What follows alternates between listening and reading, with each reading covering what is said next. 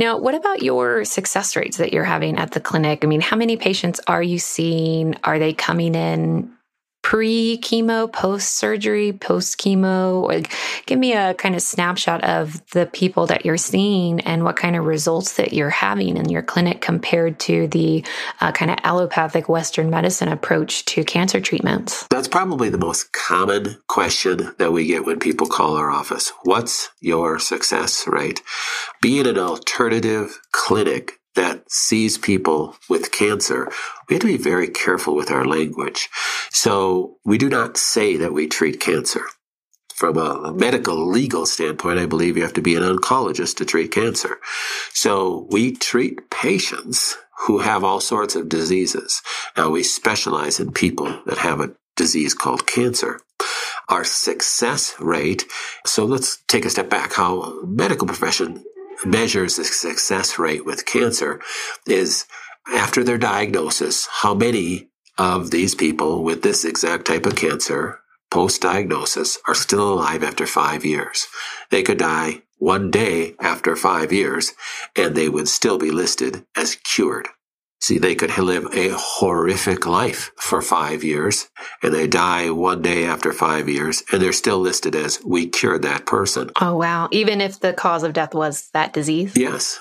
So it's a little skewed and you, so you get a lot of rubber numbers out there with the success rate of cancer. The only honest way to measure success rate of cancer is quality of life. And for one aspect, I do not believe anybody's ever cured of cancer. Now, people will argue with me with that. No, God cured me. I don't have any cancer in my body.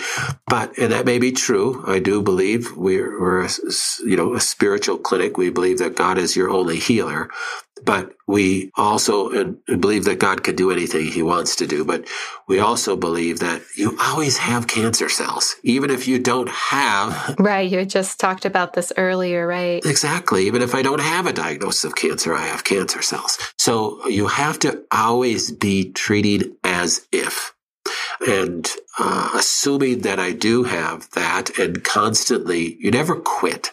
So when we use the Rife, all of our patients go home with the Rife, for instance, and people will ask, when can I stop using that? And the answer is never.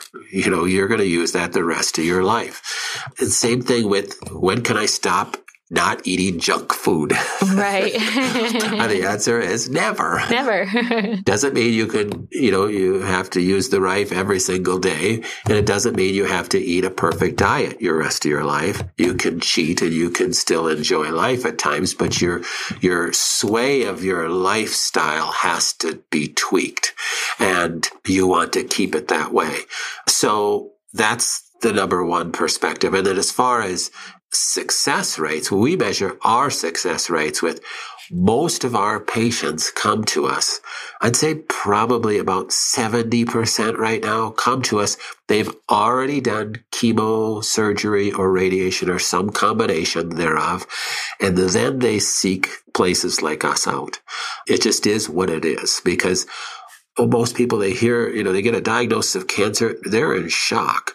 And they typically don't think, you know, when the oncologists say you have breast cancer, their, their first thought isn't, huh, I got to go home and research this and how I can take care of it. They just want someone to tell them what to do. That's right. And, and it is our human inclination to not want to take responsibility. I want, I want the doctor just to fix me. So it's real easy to like give your power over to somebody else who's going to who's going to take care of it. Right, it's comforting. It's very comforting. It is, and it takes a lot of pressure off of us. But it's also very dangerous.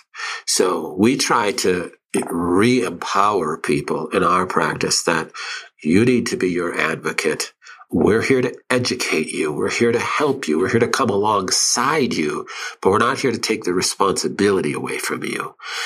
That would be disempowering and that would be that wouldn't be helpful for you. So again, most of our patients come to us that have already gone down the medical route. And the reason why they're coming to us is that it wasn't as successful as they wanted it to be. So uh, a good percentage of those people are already given a time frame. Maybe we've had people with given two weeks to, we live near Mayo here. So a lot of people come from Mayo they've been given two weeks or six months to live and they're in dire straits. So part of, I believe, our responsibility is to reinstill hope that they don't have to listen to that, that no one knows their time when their time is to go.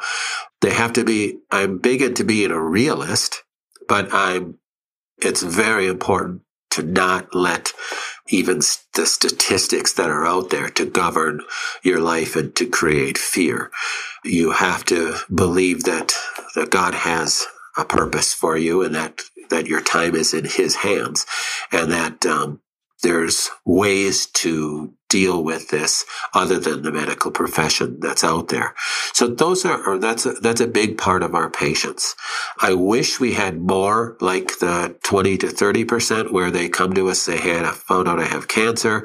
I want to do a natural approach as well, or start with a natural approach and only do the chemo radiation surgery if I have to. My training is in integrative care, so I'm not against standards of care. I'm just against maybe gross uses of it. There's can be benefits to chemo and radiation and surgery in certain types of cancer, but it might not be we might not want to use the big guns first. So if we can do more things from a natural perspective and change the person's lifestyle, I think we get better results. So our success rate is really based upon when you have a person that's, you know, we, the 20 some years of doing this, we see, have seen people that have been given just weeks to months to live and they live years later. I deem that as a success. So and even if they still only live six months, that their quality of life was so much better than being sick and ill and throwing up and just they can't enjoy their family and their grandkids. There just doesn't seem to be a lot of benefits to that either.